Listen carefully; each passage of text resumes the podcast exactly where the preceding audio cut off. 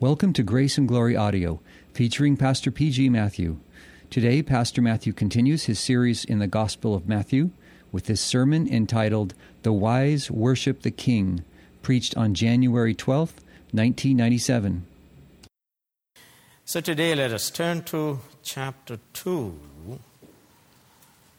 the passage that we read, verses 1 through 12. The wise worship the king. The wise worship. In Matthew chapter 1, we were introduced to the birth of Jesus, who is described as the Christ, the anointed one, the Messiah. There is no other Messiah. Nobody should look for another.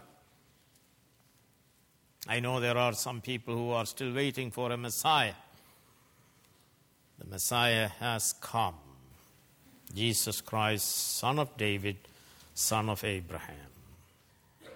He is virgin born, this means he is Son of God. And in chapter 1, we were told he is the Savior, the one who saves his people from their sins.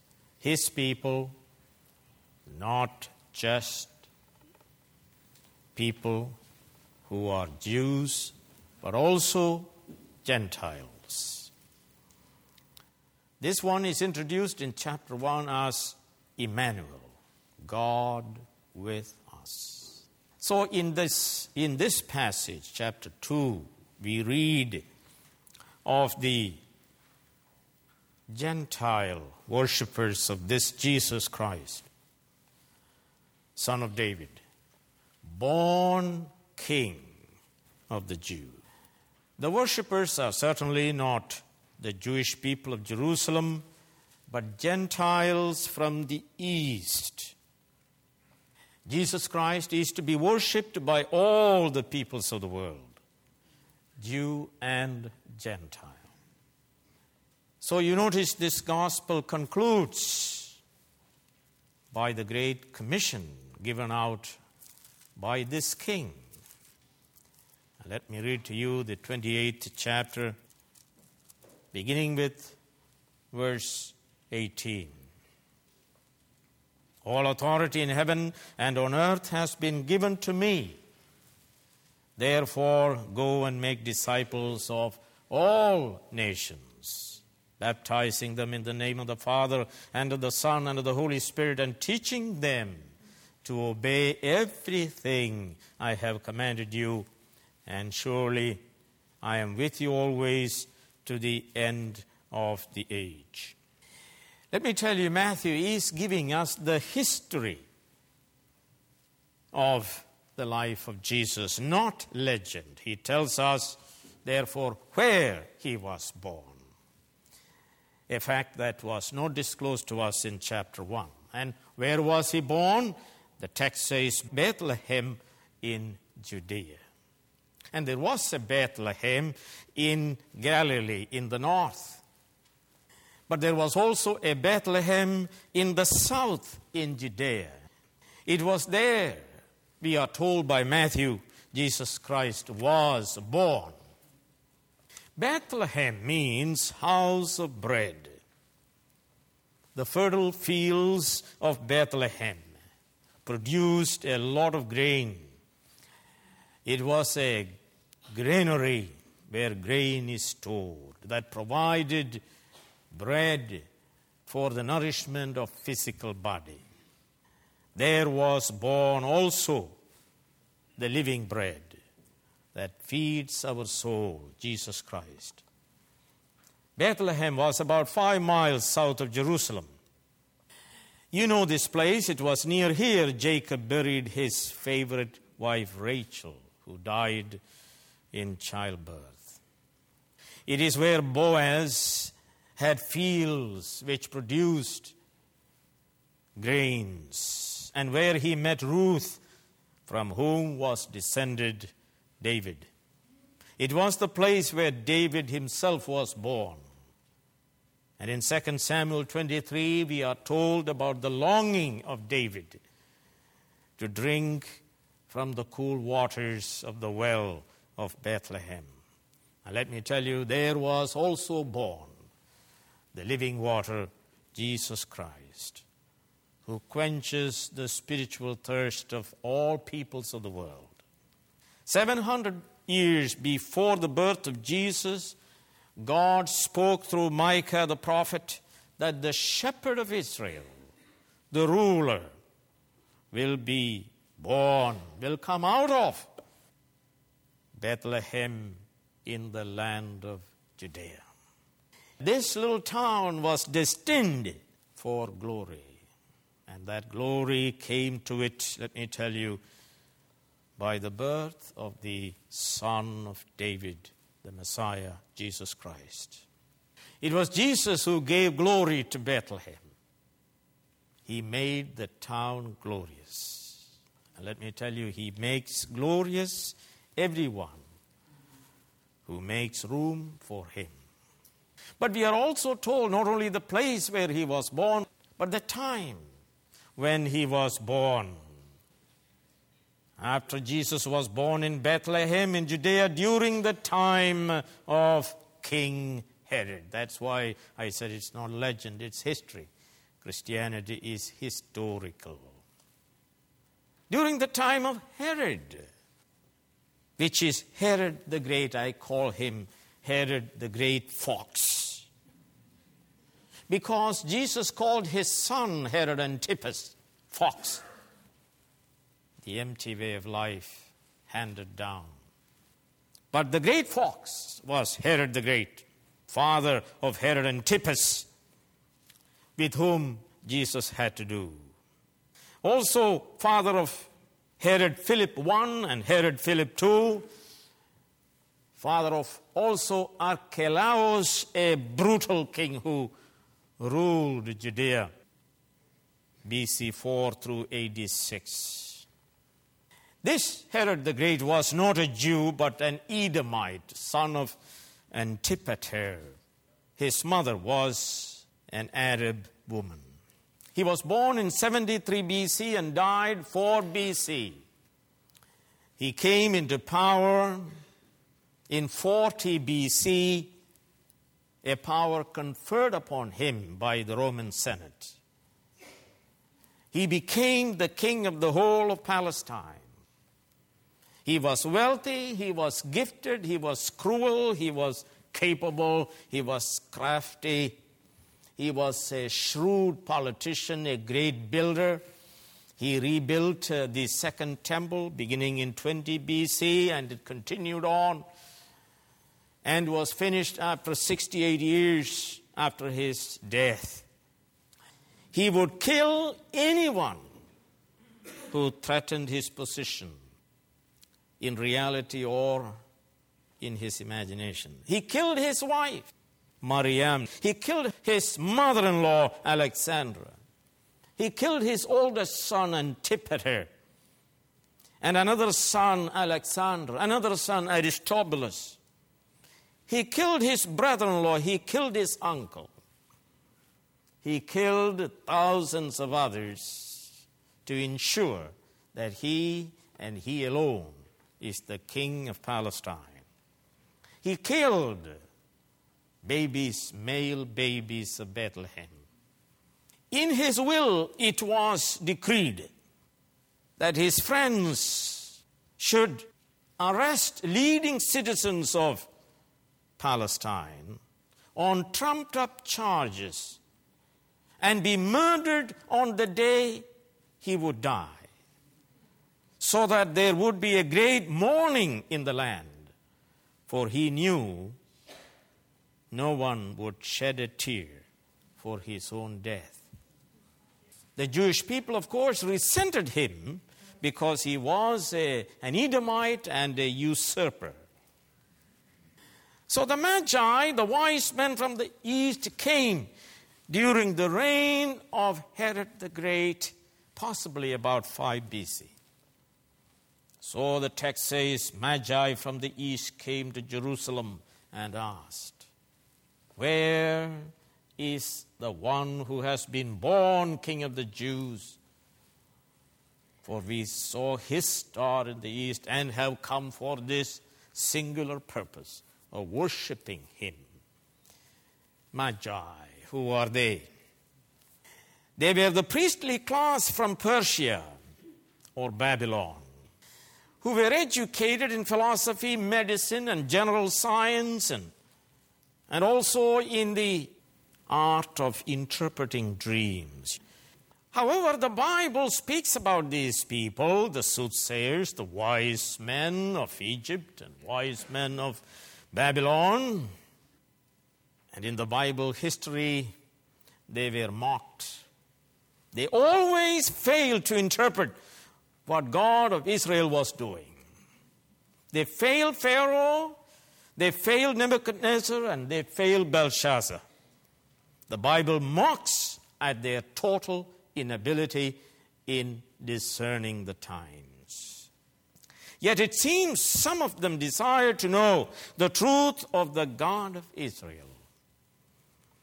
They were possibly aided in this search for truth by their contact with Jewish community in the diaspora in the East.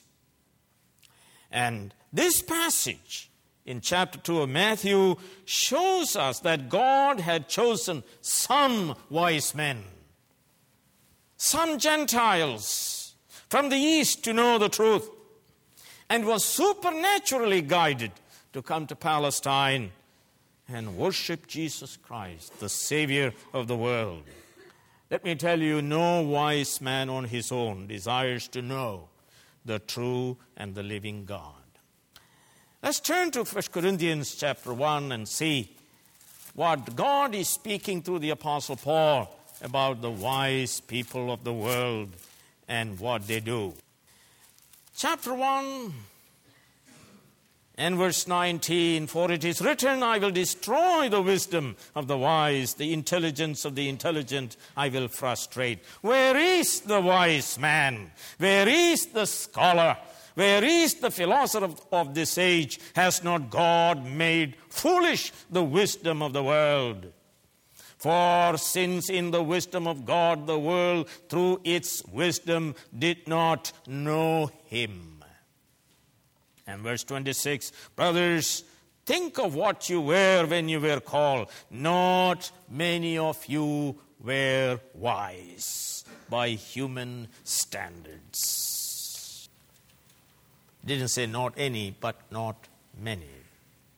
And here you find God has chosen some wise people. They were the intellectuals of the time and they were guided by supernatural guidance. So, as chosen of God from all eternity to worship Jesus Christ, these wise men are enabled to desire to worship the newborn King of the Jews. They are enabled by God to travel hundreds of miles to do this, a long and very arduous journey, which probably took an year. They spend much time and money and energy. They were given supernatural guidance system to lead them to the newborn king. He who guided Israel during Exodus from Egypt through the wilderness into the land of promise by the pillar of fire and the pillar of cloud. The same God guided these Gentiles to King of the Jews. They were guided by a star. I agree. All attempts to explain the star as a natural phenomenon are inadequate and a waste of time, especially in, in the light of chapter 2 and verse 9, which says that it is a star that went before them and it stood right over that house Explanations like conjunction of planets, explanations like supernova phenomenon, or comet phenomenon, or UFO phenomenon. These are all inadequate and waste of time. It was a supernatural guidance system, a luminary hanging low in the sky which moved ahead of them led them to Jerusalem and to Bethlehem to the very house of the King Jesus. These wise men, they were missionaries from the east to the west. These wise men were truly wise men. They were not the frauds and charlatans concerning whom we read in the scripture. They were wise because they believed in the revelation regarding the King of the Jews. Fear of the Lord is the beginning of wisdom. Wise men worships the King. Turn with me to Psalm 2 and let's read what this psalm teaches us. Verse 10 through 12. Therefore, you kings, be wise. Be warned, you rulers of the earth. Serve the Lord with fear. Rejoice with trembling. Kiss the Son, lest he be angry and you be destroyed in your way. For his wrath can flare up in a moment. But blessed are all who take refuge in him. I said, they were wise because they came to worship the King. They feared the Lord. They came to Jerusalem and inquired about the King. I would say they should not have stopped and inquired in the city of Jerusalem. They should have continued on following the guidance system that was provided for them. But possibly they thought the king of the Jews might be in the city of Jerusalem. And Herod heard of this inquiry of the wise men from the east. The inquiry where is the one who was born King of the Jews? For we have come to worship him. I said they were missionaries from the east. They brought the news to the city Your king is born. He is the king of the Jews. We are Gentiles. We are here to worship him, your king. Where is he? They were saying messianic expectation of the Jews is now fulfilled. In other words, no more waiting is necessary. This is the time to rejoice. This is the time Isaiah spoke about in Isaiah chapter 52 and verse 7. How beautiful on the mountains are the feet of those who bring good news, who proclaim peace, who bring good tidings, who proclaim salvation, who say to Zion, Your God reigns. Well, not the Jews who are saying this here. God has chosen some wise men of the East, and, and God guided them all the way to Jerusalem, declaring, Your King reigns. Here is the gospel brought to the Jews, to the city of Jerusalem, to the rulers of Jerusalem, to the scholars of Jerusalem. Rejoice, your king has been born. The king you were expecting, the king who will shepherd you and deliver you and comfort you and give you peace. The days of oppression are gone, the days of salvation are here. Rejoice. Let's look at the reaction of the leaders. Look at Herod. The Bible says he was distressed and disturbed and upset, afraid. Then we are told all Jerusalem experienced the same because when there is distress in this, King Herod the ruthless, cruel, he is going to do many things destructive. So everybody trembled. And he gathers together the scholars the Sanhedrin, and the question was put to them Tell me, where is he going to be born? And they answered, Bethlehem of Judea, which was five miles south of Jerusalem. And he meets with the wise people secretly and inquires, Tell me exactly the time you saw this star. All right, he said, I want you to go and, and uh, search diligently and come back and tell me so that I can worship. You know his plan. You know, let me tell you, a lot of people, they come to church and say they want worship. They will stand up and say, I receive Jesus Christ. They'll make vows, but they have another agenda. What was his agenda? Worship or no? He is ruthless. He wanted to kill him. Worship or kill. There is no other alternative. Jesus, let me tell you, comes. This king comes to disturb us, upset us. When Jesus comes, we must fall prostrate before him. We must repent. We must say goodbye to all ideas that is not centered on Jesus Christ. That's what repentance means. We must humble ourselves. We must, we must decrease and He must increase. He is Lord, He is King, He is Christ, He is God with us. He's a disturber, He's an upsetter. He disturbs your own comfort so that He could give you His comfort. We need to kiss the Son. Blessed are those who take refuge in Him. Herod refuses to kiss the Son. He plans to eliminate Jesus. He will not tolerate competition. Why do you think people don't want to believe in Jesus Christ? Because they don't tolerate competition. It's impossible to coexist with this king. He alone is Lord, and everyone else must humble and adore him.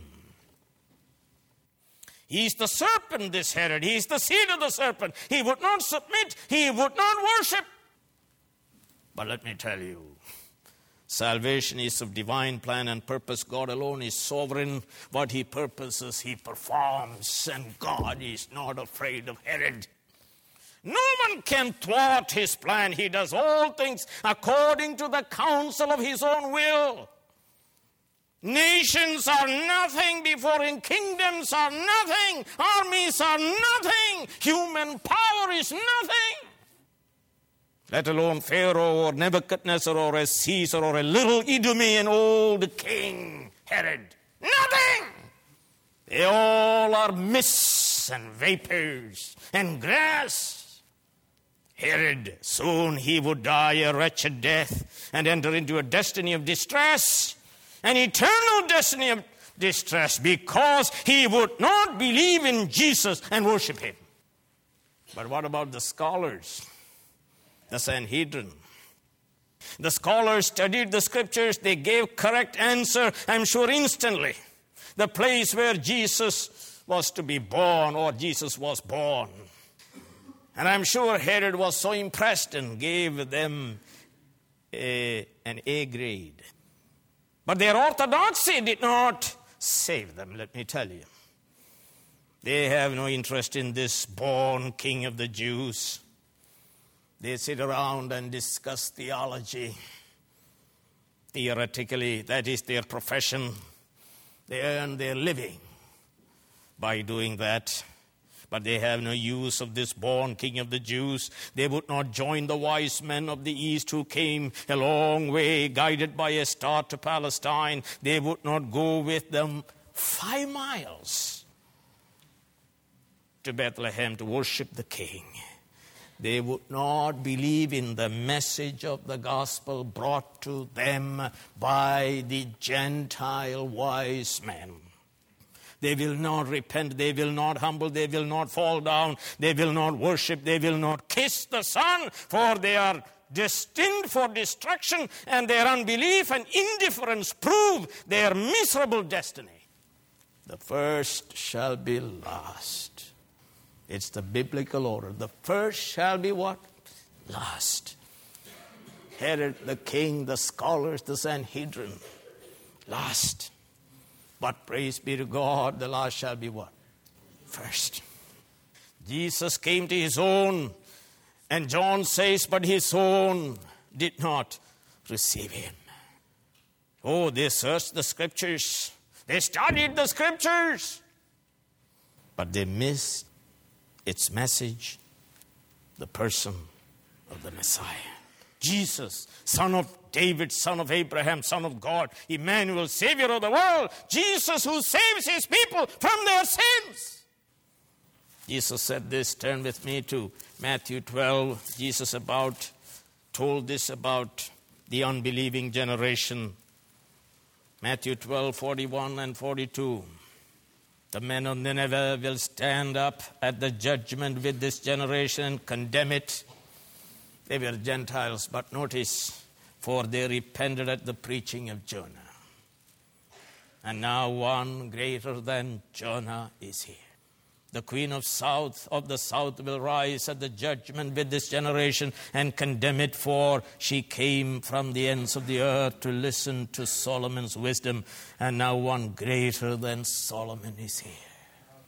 And we would say the wise men of the east came all the way to worship him because there is one here who is wiser than all. Wise men worship the king. The star guided them to the very house. God does not need a Sanhedrin to guide the Magi. The star began and the star will finish. The star guided them to the house of this newborn king. And we are told they entered the house. Not a cave anymore, it is a house. Joseph moved them out of the cave, now lives in a house. And we are told they saw the child. And Mother Mary, notice child comes first in this chapter because child receives the emphasis. And we are told they fell face down, fell down. We don't want to fall down. We want to sit on our throne. We want to rule and we want to reign until the wrath of this one flares up. We don't want to be upset, disturbed. Later on, we notice Caiaphas did not want to be disturbed. And he said, Let's eliminate him. That is the way it is. But these people went into the house, fell down, and worshipped him. Notice that. Him. Not him and Mary. Not him and Mary, him. Mary must worship Him. He's the King, He's the Savior, He's the Christ, He alone, Emmanuel, He's the Son. He alone to be worshipped, not Him and Mary. And not only there is worship and there is adoration, but they give gifts. It was a genuine worship, a worship that cost them much, long journey, long term suffering, lots of time a year. But they loved this king so much, this king of the Jews, and brought gifts that cost them much gold, fit for a king, frankincense, fit for a king who is God, myrrh, fit for a man who is destined to suffer. You remember the story of David who was given a chance to sacrifice for God without spending any money. Remember that? And David said, I will not do that. I will not sacrifice unless it costs me something. Not to buy my salvation, but in thankfulness to God for saving me. And you read in John chapter 12, Mary, who sat at his feet of Jesus, believed in Jesus as the Savior. And you see her bringing a pint of pure nard, expensive perfume, broke the bottle, poured it all at the feet of Jesus. Costly worship, brothers and sisters. Those who worship Jesus delight to give him expensively in thankfulness to salvation. These wise men came seeking, born King of the Jews, Savior of the world. They met him, they worshipped him, they loved him. They join now the company of Mary and Joseph and Simeon and Anna, the shepherds, the Jewish believers. They sought and they found and they are glad. Let me ask you, what are you seeking? What are you seeking with all your heart? Let me tell you what most people are seeking money, fame, power, pleasure. And we are going to get it one way or another. But this one, Jesus, born King of the Jews, said, Seek ye first the kingdom of God and its righteousness. Let me ask you, are you like Herod? Being in power no matter what? Eliminating everybody, including Jesus? He will die a wretched death and enter into an eternity of distress. Or are you like the scribes, always studying the Bible? always talking about theology, yet completely indifferent to the greatest news ever told. Will not even go five miles to find it out. Hard heartedness. Herod died and entered into his destiny of eternal distress. The scribes experienced the same. They thought they were wise and powerful, but they were fools. Psalm 36 says, The fools, they have no fear of God before their eyes. The King of the Jews has been born. Friends, the King of the Jews has been born. Salvation is of the Jews. In him all the families of the earth be blessed. Not only has been born, let me tell you, he died for our sins and he rose for our justification. Join the wise men of the East. And let us get up from our thrones, fall down, and worship Christ. Oh, come, let us adore him. You may not have gold, you may not have frankincense or myrrh, these are expensive things. No matter. He owns it all already. It is He who gives to us these things. Salvation, I say, is rich and free. Amazing grace, how sweet the sound that saved a wretch like me. Give Him your heart instead as your gift. Love this King with your whole heart, mind, soul, and strength. Kiss the Son and rejoice in His great salvation. Let me ask you a question Are you wise? Then fear the Lord. Because the wise, truly wise, worship the King of kings and Lord of lords. Soon is coming a day it is called the day of the Lord. And let me guarantee you, when every knee shall bow and every tongue confess, Jesus Christ is Lord, for the glory of God the Father. But my plea to you is do it now, and you shall be saved. Amen.